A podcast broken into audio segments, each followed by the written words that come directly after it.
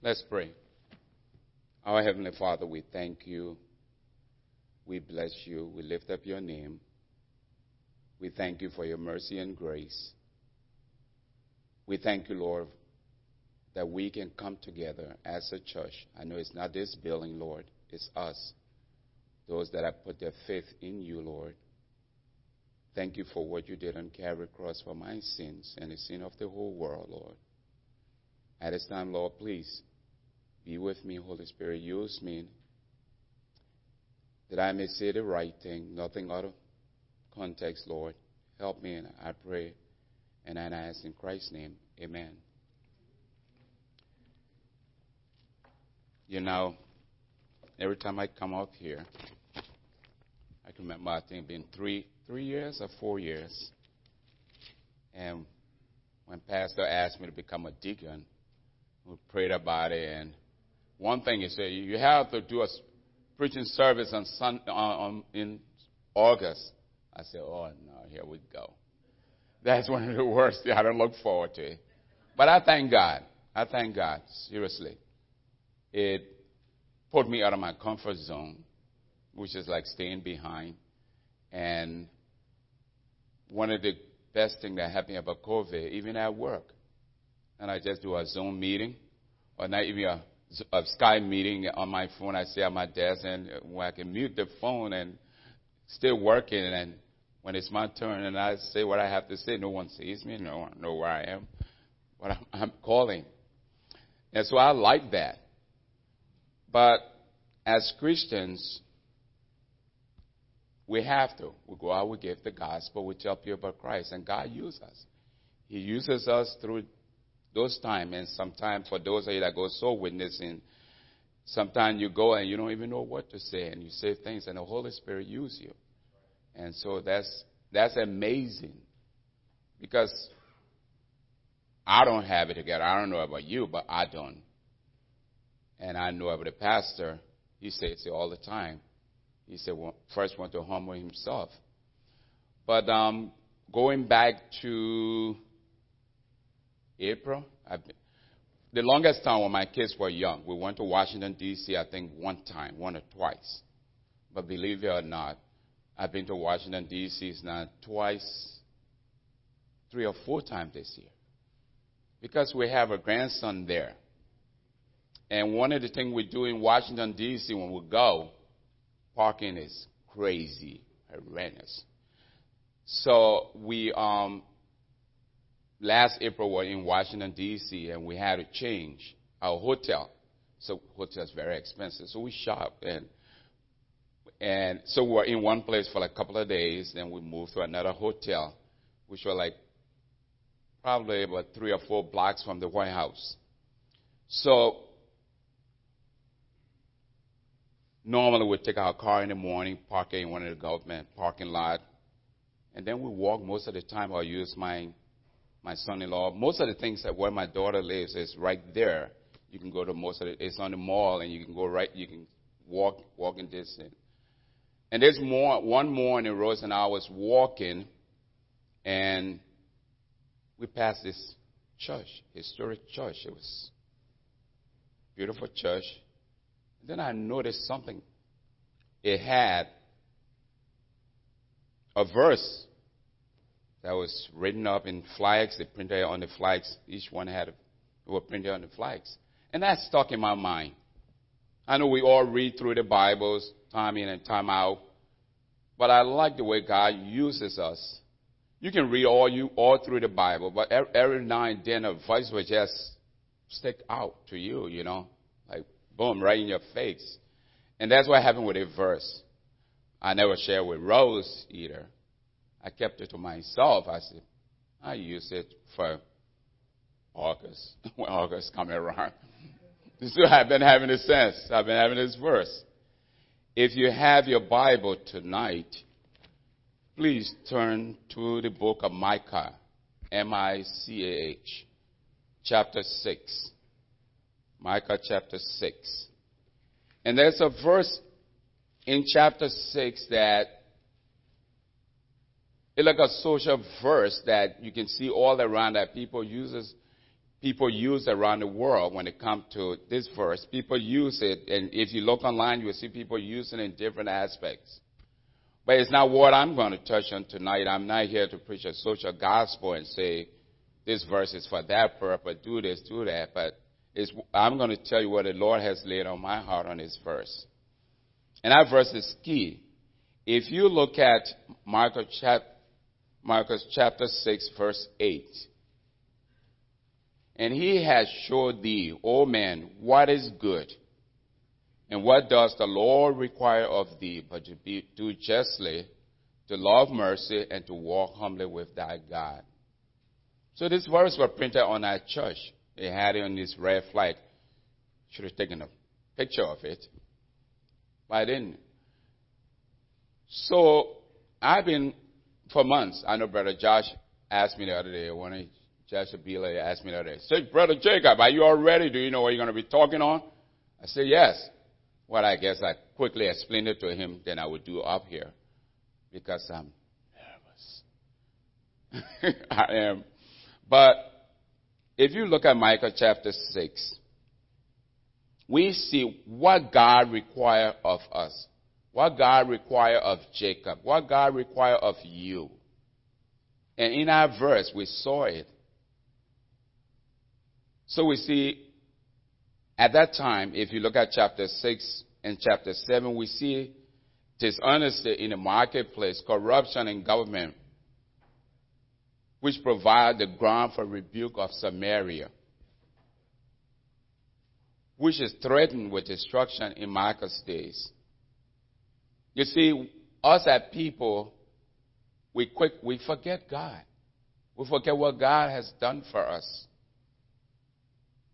And we tend to wander away from Him. The people have forgotten God's covenant and its benefits and has turned away from Him. But what God does for you and I, even when Jacob turned away from God, He is still caring for me. His hedge of protection is still upon me. He putting food on my table. Because that's who He is. He's God. He cannot stoop to my level. He's above me. And that's what we all are. So we see here, he continues to be kind to his forgetful people. And they began to take his gifts for granted, and they become self centered. When we, my friend, remember God's past protection, I know this morning Jim was talking about that, that he doesn't live in the past, but you remember what God has done for you and you, you, you build upon that and you move on. You move on. But God, but we should always remember what God has done. His past protection will help us to see His present provision. Tonight, in a moment of time, we forget what God has done for us and we just focus on what is before us. Look back, my friend, what He has done for us. There are 87 verses in the Bible where God is always reminding His people about where He brought them from. And we see that again here in Micah 6 4. And that verse says, For I brought thee up out of the land of Egypt, rendered thee, redeemed thee out of the house of servants, and I sent before thee Moses, Aaron, and Miriam. And 87 times, God always, what I brought you from, my friend. Today, you are my, my friend, you and I, where did God bring us from? Where He brought you from? We all have our own story. How we got saved, how we came to know the Lord. But my friend, I know for me, I don't know about you. If I didn't know God, I think, I don't know, my condition may have been worse. And I think so. I believe that. And He has done great and mighty things for me. A poor African boy, an immigrant from somewhere else, He has blessed me tremendously. And there are things that I have not done that I should be aware I should be for Him and what He has done for me. So, going back, Micah genuinely wants to know what God requires. What God requires. Requirements. Requirements. You and I work. Guess what? I'm required to be at work. When I was employed to be at work every day, right? Yes. Six o'clock Tuesday morning, I better be at work. Or I better have an answer for my boss. There are requirements. Requirements before I became a deacon. There are requirements in Scripture that say what a de- deacon should be to hold that office. There are requirements for the pastor. And there are requirements for pilots when they fly the plane. There are requirements that they have, even becoming a medical doctor. That's even worse. There are requirements. What God requires from you and I. He's an Almighty God. He can't just let us slide. He just can't let us. What does mankind offer between God's judgment to make right with Him, with them, and God? Should I bring an offering, a sacrifice, my firstborn? These are questions the Israelites were asking, and that's what Micah wanted to know. What, Lord? What should we bring? And you look at Micah 6 7. Will the Lord be pleased with thousands of ram or with ten thousands of rivers of oil? Shall I give my firstborn for my transgression, the fruit of my body for the sin of my soul? Is God interested in any of those things?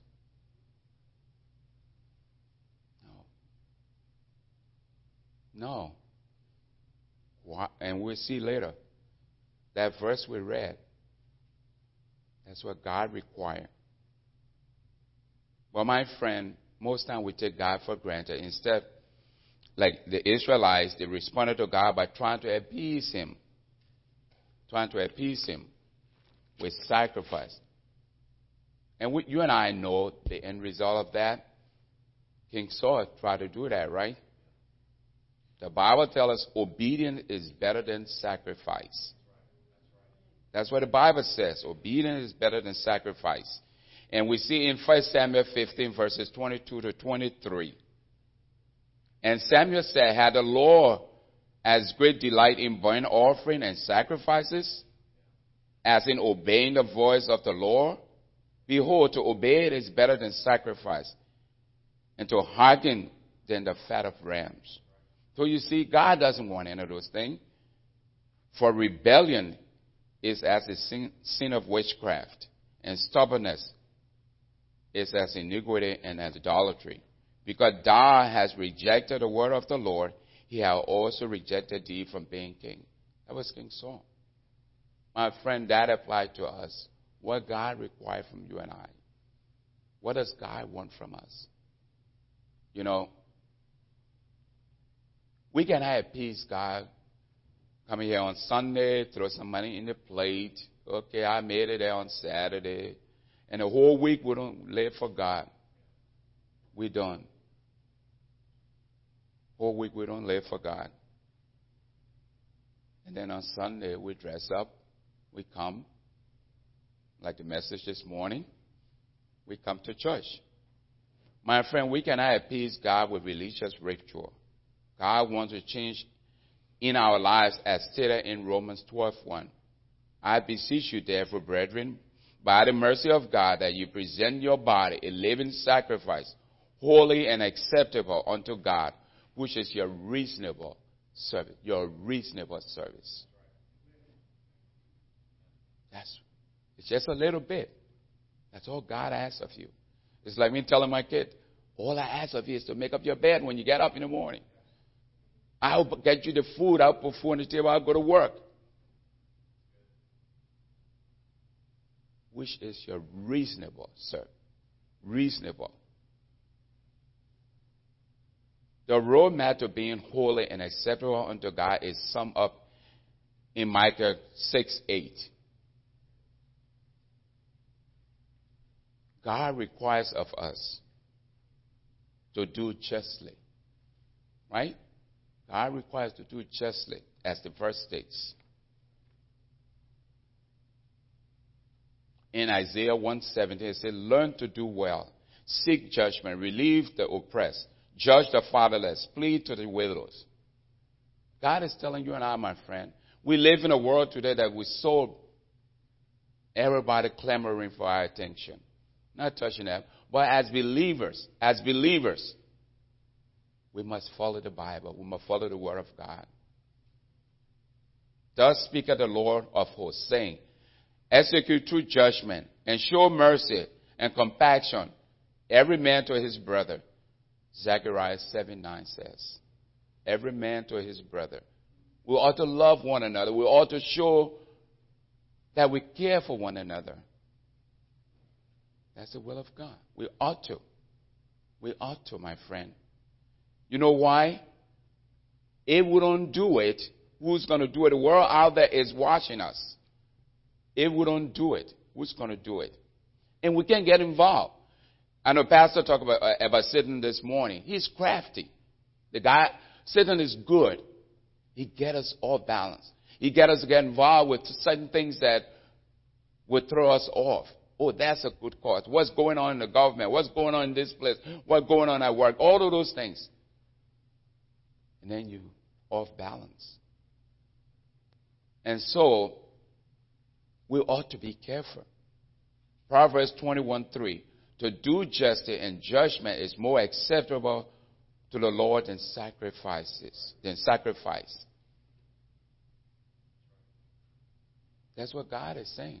I didn't write it. He didn't write it. You didn't write it. It's the Word of God. So we ought to be careful, my friend. When we are there as believers, they know what we ought to do. Do justly. Do justly. To be biblically righteous is to be biblically just. First verse. We cannot separate these two ideas justice and righteousness. It come together. And that's our God. And He wants you and I to practice that. He wants us to do that. And the second part to that is to love mercy. My friend, mercy is what have me, you here today. Because if we were to be given what we deserve, guess what? I will be begging in hell for eternity. Remember that long road pastor brought today? And that's one thing I always talk about eternity. Whatever we do in this life is like this. And I ask, tell people when I go out sometimes, I say, what is eternity? How long is eternity? Eternity is for what? Forever and ever. So, my friend, we have to, it's by the mercy of God. Luke 6:36 tell us, "Be ye therefore merciful, as your Father also is merciful." And we see in Matthew 5 7, Blessed are the merciful, for they shall obtain mercy. If you are merciful, you obtain mercy from our Heavenly Father. If I'm not, why should I get it? Why should I get it when I don't give it? And I expect it? I always want to receive. Receive, don't give. My friend, as believers, and that's what Micah is saying, God wants us to do what is required of thee. What is required of thee? To do justly, to love mercy. You must love mercy because Christ loved mercy. That's what brought him to us, my friend. If we're to get our just reward, like I said a few minutes ago, we won. We see in it is of in, in Lamentations chapter 3 verses 22 to 23. It is of the Lord's mercy that we are not consumed because his compassion failed not. They are new every morning. Great is his faithfulness the faithfulness of God. Don't count on me to be, don't count on me for, to be faithful like I'm not. You are not. We let people down. Remember the song we sing with the kids in, in kids school? Your best friend will let you down. The man of the world will let you down. But Jesus never failed. He will never, never let you down. And those are things, you know, I was talking to someone recently. Satan tried to steal our joy, your joy and mine. He cannot get our soul. We save. But he bring all these things to steal the joy from us. Then we're going to be a miserable Christians. Miserable. We know the truth. He whom the Son set free is free indeed. We know the truth. We know the truth. But I go back to one thing that I always talk about. Sometimes I pray and I ask God, take away free will from me. I don't need to take it, take it away from me. But it's in place for a purpose. It's in place for a purpose. Free will is good. But for Jacob, it's wrong for me. Because it's in place. Or else I would be doing. I would love for God to go, come, go, come. But no. That's not love. For God is love. That's not love. It's like telling your kids, I gave you this so you can love me. I gave you this you can love. No. They won't love you. You can give them the whole world. If they don't love you, they don't love you. And we see that all the time. Psalm 26, Psalm 23 6 says, Surely goodness and mercy shall follow me all the days of my life, and I will dwell in the house of the Lord forever. Mercy, goodness, and mercy. My friend, if you carry those two with you, this world, if that can see you, if we don't react to little things, it starts in this house with our own brothers and sisters. It starts with us. We must, goodness and mercy, we must show it to one another. Because Jacob is, this church used to be real perfect. This church was perfect. Then I arrived in 1987, and everything went downhill from here. Because I'm a sinful soul. I am. James 2:13 say, "For he shall have judgment without mercy, for he shall have judgment without mercy, that has shown no mercy, and mercy rejoices against judgment." James 2:13.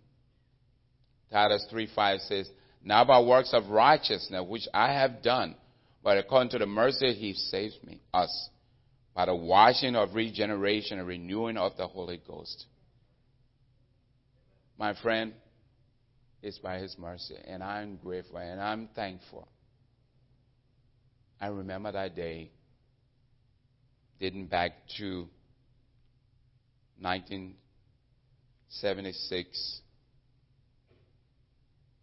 no, 77, and in February, went to school my friend has gotten saved, and he walked up to me and wanted to share the gospel with me. I said, okay. We went in the locker room and sat down. And he witnessed to me. But before then, there's a fear that was in my soul that I always planning. I always had. I was planning. Oh, I'll be good tomorrow. If I went to this place, I'll be a better person. If I did this, I'll be a better person. No. What I needed was Jesus. And when he witnessed to me that day, I knew. I know the other days, the other day we were talking in life group, and I was talking to Brother Jim, almost forgot his name. I was talking to Brother Jim, and we were talking about Romans 10 13. But whosoever shall call upon the name of the Lord shall be saved. And we're talking about sometimes when that doubt starts to come in your mind and you hold on to the Word of God, what He has done, verses like Romans and uh, verse like Romans 10:13, because I know I made that decision, and I know Satan not going to steal my joy by trying to say, tell me that something else is wrong, you know. That brings us to another, to the last part. To walk humbly with thy God. And James 4 6 says, But he gave her more grace, wherefore he said, God resisted the proud, but he gave her grace unto the humble. My friend, our Heavenly Father, humble, our Heavenly Father came. He humbled himself, he came. He came to this world, the Prince of Peace. He came and he died on Calvary for my sin and your sins. He humbled himself. Where are we? I know we're quick to get stuck on who we are and what we are. And our flesh always want to take over. Do you know who I am, what I am? I know where I am. I'm nobody. I'm nobody. And by His mercy. Proverbs 15:33 The fear of the Lord is the instruction of wisdom. Before honor is humility. Before honor is humility. Before you get that honor, you got to bring yourself low. We must bring ourselves low. I'm not saying give in, but bring yourself low. We have to, like Paul said, for he must increase and I must decrease. He must increase and you must. That's the way. You go down as you glorify God. As He's going up, you're going down. You're going down, my friend. And let nothing be done through strife or vainglory, but in lowliness of mind. Let each esteem the other better than himself. Look not every man on his own thing, but every man also on the things of other. Philippians 2 3 to 4. My friend, as James states in 14, humble yourself in the sight of the Lord, and he shall lift you up. Because you see, when you're down, when you're not doing things because others to watch you, or say, yeah, do you know what I did, how much I put in church this year? No, my friend, you bring yourself down, and God will pick you up. If my people, which are called by my name, shall humble themselves and pray and seek my face and turn from their wicked ways, then I will hear from then I will hear from heaven and I will forgive their sins and will heal their land. My friend, we need God. We can complain all we want about this country or any country.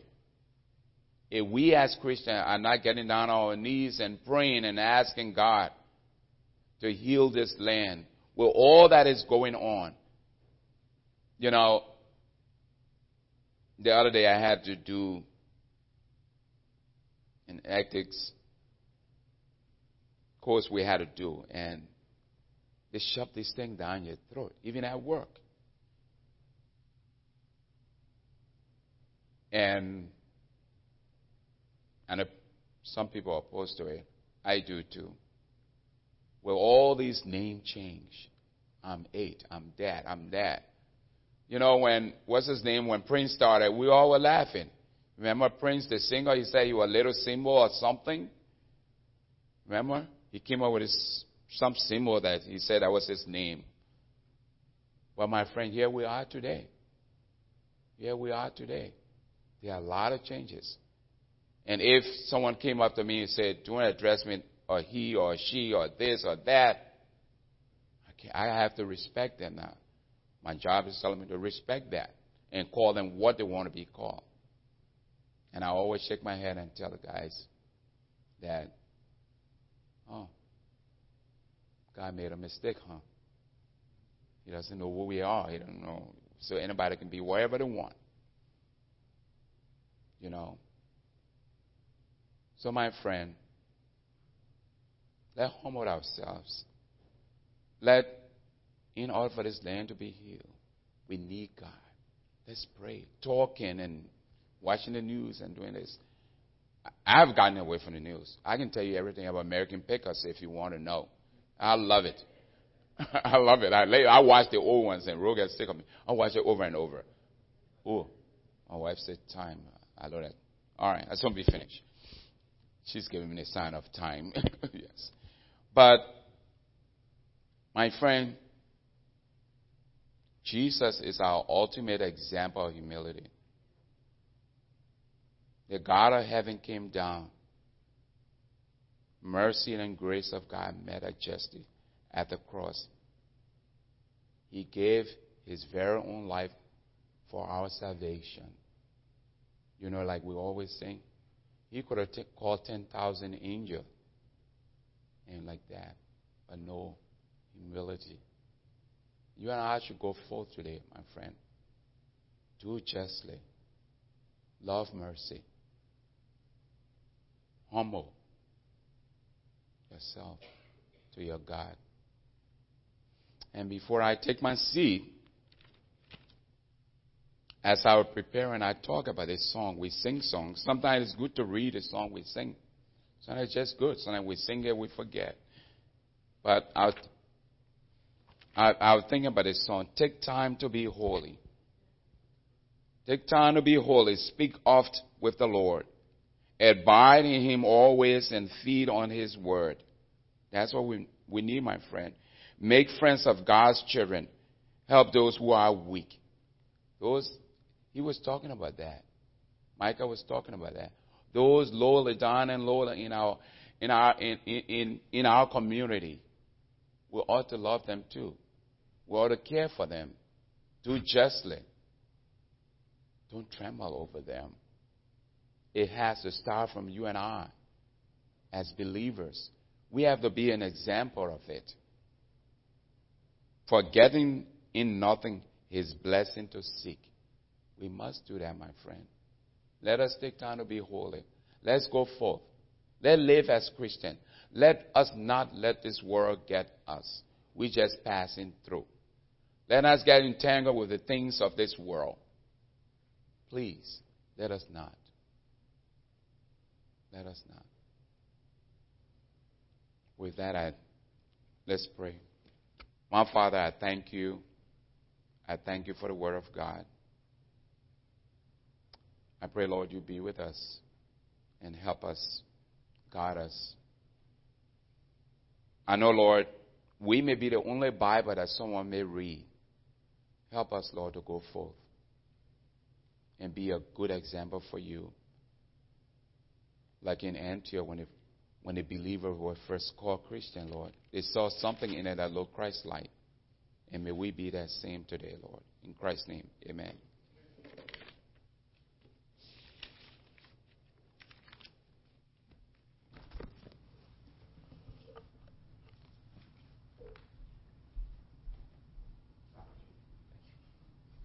So I, told you that time that I drank the flowered water. I was just looking and thinking, okay, if Jacob doesn't take his water, you're you going to drink Jacob's water? Yeah, right.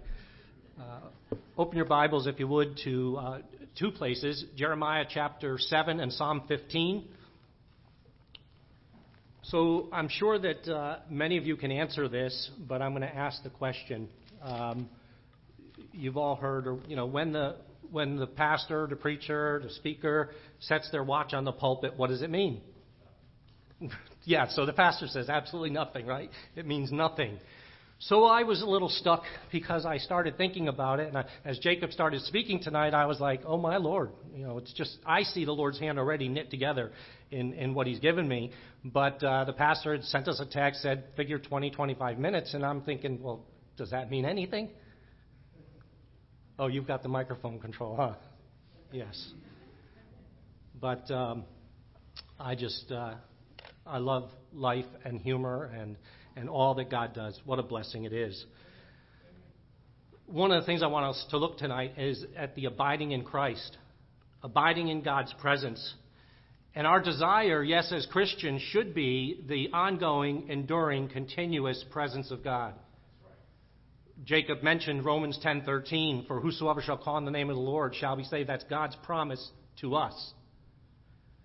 In Hebrews 13:15 it says, "I will never leave thee nor forsake thee." That's God's promise again.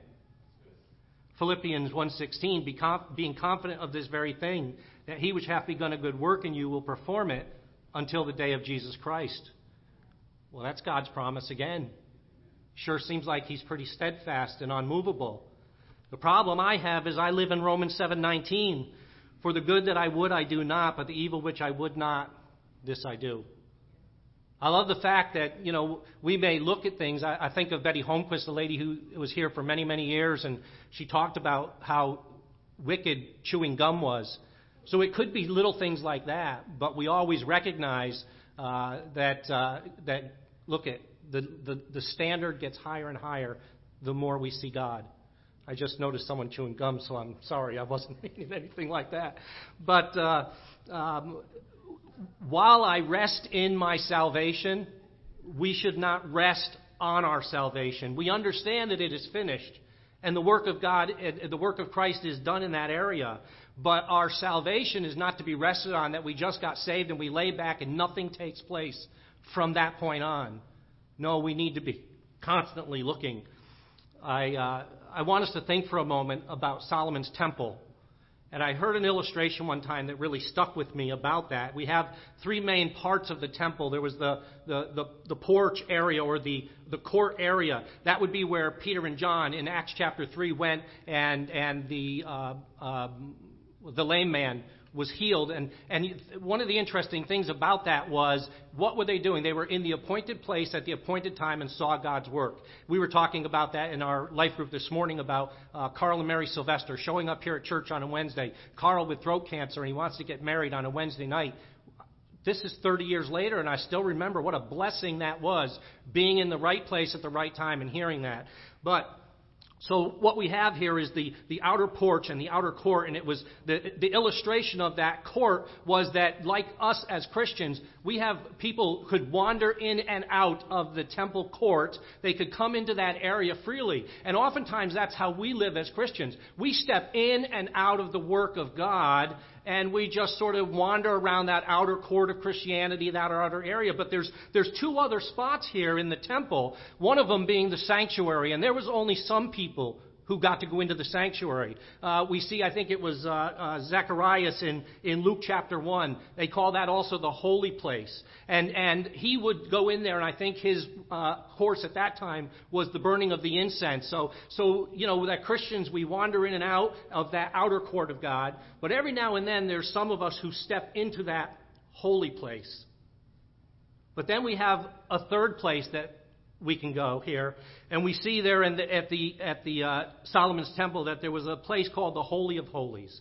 That's the place where the high priest would be able to go, and he would go there once a year and, and offer that sacrifice. Now, we know that that curtain has been torn from top to bottom, and it's been separated, but you know what? We as Christians can move from one place to the next because our salvation was not the end of the story, it was the beginning of the story.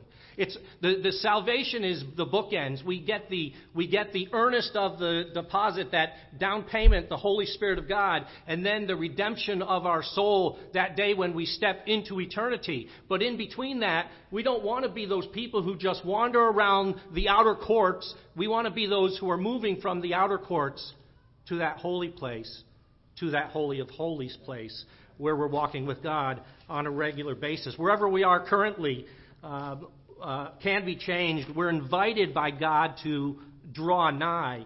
If you would, go to Jeremiah chapter 7. Jeremiah chapter 7. I'm going to read for you there the first 10 verses.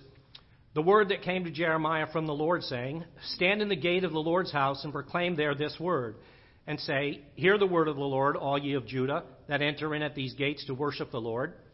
Thus saith the Lord of hosts, the God of Israel, amend your ways and your doings, and I will cause you to dwell in this place.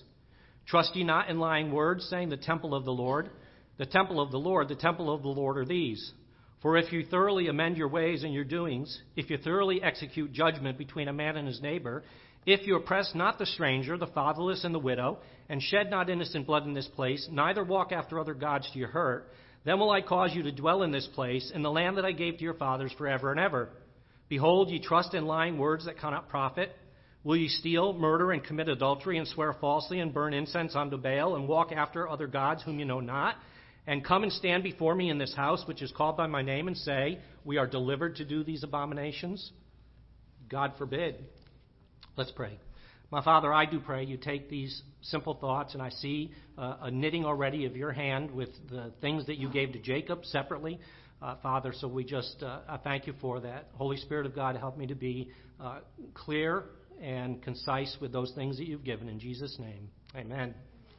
I want us to take a look at some of the admonitions of God, and then we're going to take those things. I want to make some applications to this. And if we see here in verse 3, uh, in that trying to, we want to go from, from just those outskirts of Christianity. We want to step into that holy place and then into the Holy of Holies. I'd love to tell you that I live in that Holy of Holies all the time, but it doesn't happen.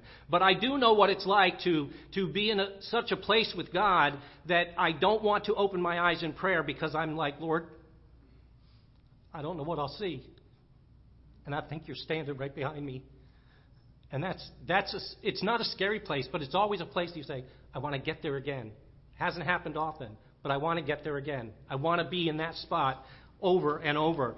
And first, here we see in verse 3 amend your ways and your doings. Christian, the question is, what direction are you heading? What pathway are you on? Has the light of God's word dimmed for you? Has the or, or has the light of God not dimmed? And you know what path you're on, and you know the end result of that path, but you're deceiving yourself about the about the way you're going, about what life is all about, about the importance of things. Pastor mentioned some of those this morning. We're told here that God says, I will cause you to dwell in this place. And He gives us some items that we need to address and we can learn from. Amend your ways, correct the mistakes, strengthen and improve that which was once good in your ways but has slipped. How about that word reform?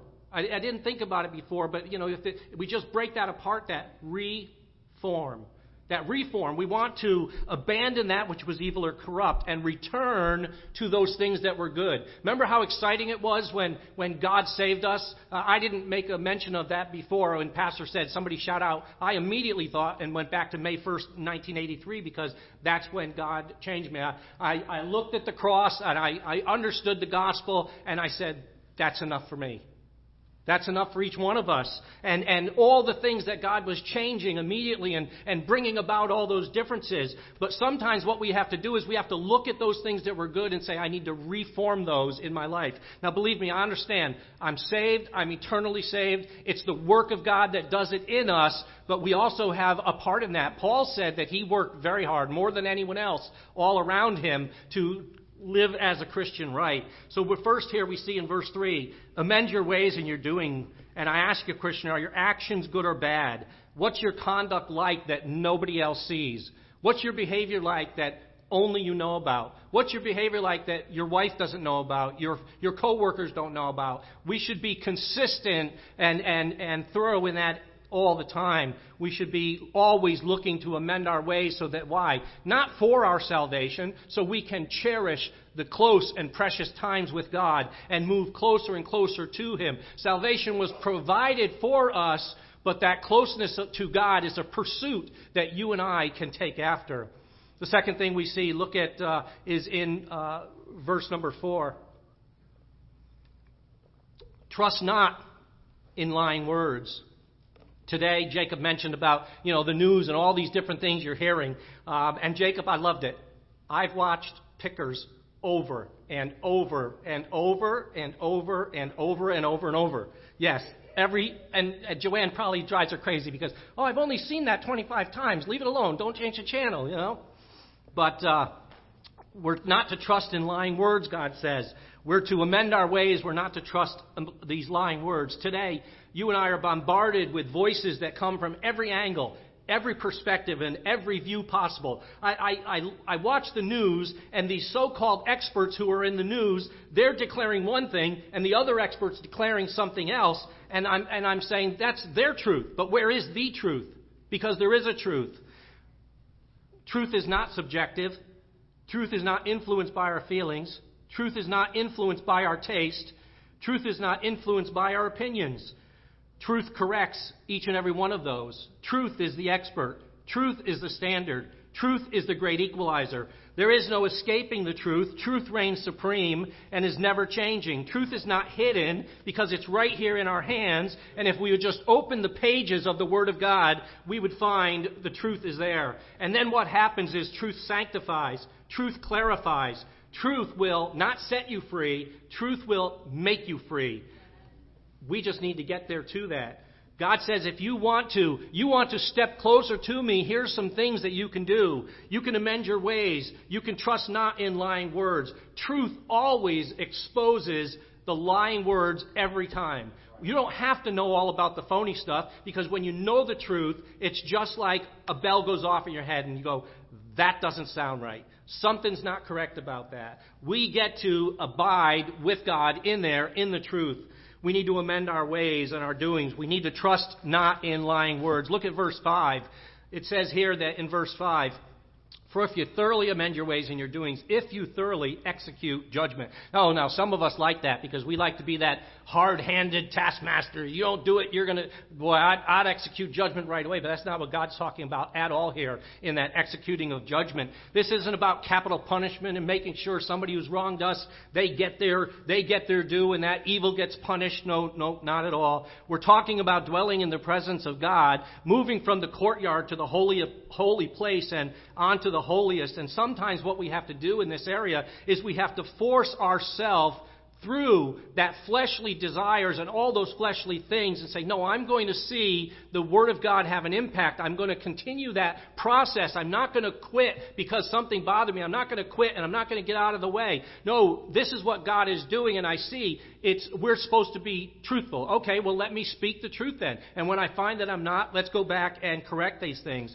Force yourself to follow through, complete to the finish the work of God that He's brought you to. Pursue it to the end with justice and always look for justice prevailing. Uh, we mentioned that this morning. I said something to the Okais about seeing they've been here since 1987. You think there has not been a single time that they've been offended? And when I said that this morning, Rose pointed right at me, said, Yeah, from you. But praise the Lord, they've been a great friend to us for, for all of these years. Uh, and their, their family's been a blessing, and, uh, you know, all of the things that go on. But you can't quit. You have to keep going. And we, you know, we might stumble and fall when we're trying to take care of something spiritual that God wants us to do. And listen, I understand. I don't do this in my flesh. We don't do this in our flesh. We do this by the power of the Holy Spirit of God working in and through us and changing us from the inside out. This, this area of executing judgment goes hand in hand with truth. Executing judgment is always the pursuit of that which is righteous, fair, equitable, and pleasing to God. It's always that way. Don't step off the path of right. Don't ashamedly cower to ungodly uh, pressure at work. Don't look at. We don't have to be unkind. I walked into a house Thursday of this week to a 70-year-old man dressed like a lady. I wasn't mean to him. I wasn't unkind to him. I was polite. I was appropriate. I talked to him. There was other things going on. But don't step off the path of righteousness just because you're hearing so many things about you. Executing judgment is the ongoing application of the principles, precepts, desires, and commands of God enabled by the indwelling Holy Spirit. John 15:5 says, "For without me ye can do nothing." The farther along, you know, the farther along I go in the Christian life, the more I am thankful for grace. Oh my. It, it becomes so much more precious Maybe just because there's a little more understanding of what we're really like. That is in me dwelleth no good thing. But the Spirit of God dwelling in me is a wonderful thing. So we're to amend our ways. We're to trust not in lying words. We're to execute judgment. In verse 6, where are we? Verse 6. If you press not the stranger, the fatherless, and the widow, and shed not innocent blood in this place, neither walk after other gods to your hurt. I always wonder how a pastor times getting someone to look at their Bible so he can get a sip of water. You know, I've, I've, I've seen him doing that, but I just can never get it down. So, but we're here. We're to we're to oppress not the stranger, uh, the fatherless, and the widow. You know, it's interesting because this sounds like James 1:27. Pure religion and undefiled before God and the Father is this to visit the fatherless and widows in their affliction. Uh, we're not to defraud, deceive, burden those around us uh, or treat others uh, severely. No, not at all. We're not to oppress the stranger, the fatherless, and the widows. Well, who are the fatherless? How about the unsaved around us? They don't have a heavenly father. How about the, the, the those around us who are lonely? Um, oh, it says here, oppress not the widow. One of the heaviest loads of the widow is that aspect of loneliness that takes place. I spoke with a man recently who had, uh, who had lost his wife and as we were talking, he told me, Jim, the, the waves of loneliness that so, seemed to come over me, even though I'm, it, I think we were talking in a restaurant or at, somewhere at a table, and, and it just was amazing that you can be around other people, but still that measure of loneliness. Let's look to be the one who, what do we do? We don't add to the burdens, we lift the burdens. We're the ones who strive to bear one another's burdens um, and, and be that one who's lightening the load, who's carrying that load. Well, what does all this do? Well, it, it's just what God asks of us. And He says, I'm going to help you. You're going to dwell in this place close to me. And what we want to do is we want to move from that outer court to that holy place, to that holiest place we want to strive together there while we do that. Look at verse 6. It says, And shed not innocent blood. We know that the vile push and practice of abortion. I was, I was absolutely shocked recently when I looked up the number of abortions that have taken place around the world in one year. Horrible. I, I, I can't imagine that God isn't ready to pour out his wrath on mankind.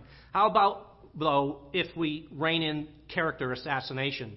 That pray for Jim, but it's really just gossip. And those, those snide little remarks and the comments that we make, these are one with someone who has a very dry sense of humor has to be careful of. The subtle and not so subtle jabs and jokes and comments and words. James 3 5 says, Even so, the tongue is a little member and boasteth great things. Verse 6 And the tongue is a fire, a world of iniquity. Proverbs 18, uh, 18 21 Death and life are in the power of the tongue. How about we use words that build and heal and encourage.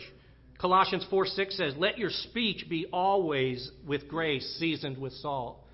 Sometimes it's just that kind word. I, I mentioned to the class today, sitting right over there, I can, I can still picture it. And years ago, uh, a man walked by me, and all he did was patted me on the shoulder. 20 years ago, maybe, 15 years ago, patted me on the shoulder, and I thought, wow, that was an encouragement. We can be that. We can do that. Verse 6 Neither walk after other gods we may not be, bow before idols, worship at the base of monuments, nor lift up on high gods of false religion.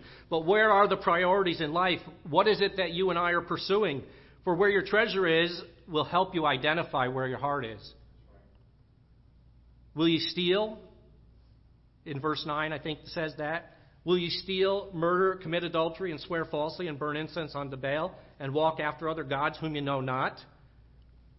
When money becomes our goal, I've watched people who will do anything to make a little bit more.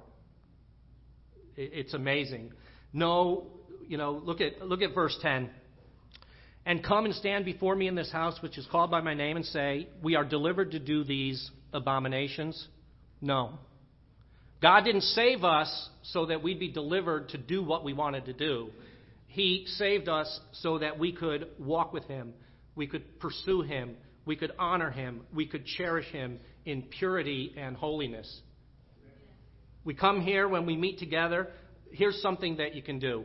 I, I said this morning in, in our life group that um, we often think that if I come to church in a bad spirit, that I'm a hypocrite. No. You should be in church. Christians go to church. So when you are a Christian who stays home, now you're a hypocrite because you're not in the place that God says you should be.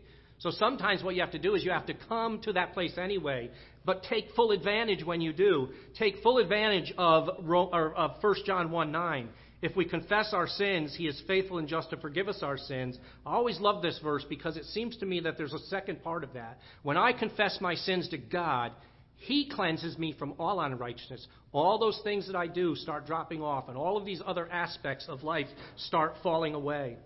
I'm not going to make any comment on it, Pastor. We're done. But turn to um, turn to Psalm 15. I'm just going to read through this psalm because I think it adds to the items that we just looked at in Jeremiah about moving from place to place. Because what do we want to do? We want to dwell in the presence of God. It says here, Lord, who shall abide in thy tabernacle? Who shall dwell in thy holy hill? He that walketh uprightly, and worketh righteousness, and speaketh the truth in his heart. He that backbiteth not with his tongue, nor doeth evil to his neighbor, nor taketh up a reproach against his neighbor, in whose eyes a vile person is condemned, but he honoureth them that fear the Lord. He that sweareth to his own hurt and changeth not. He that putteth not out his money to usury, nor taketh reward against the innocent. He that doeth these things shall never be moved. That's what we want to do. We want to move closer and closer and closer from that outer court to that Holy of Holies, that holy place to that Holy of Holies.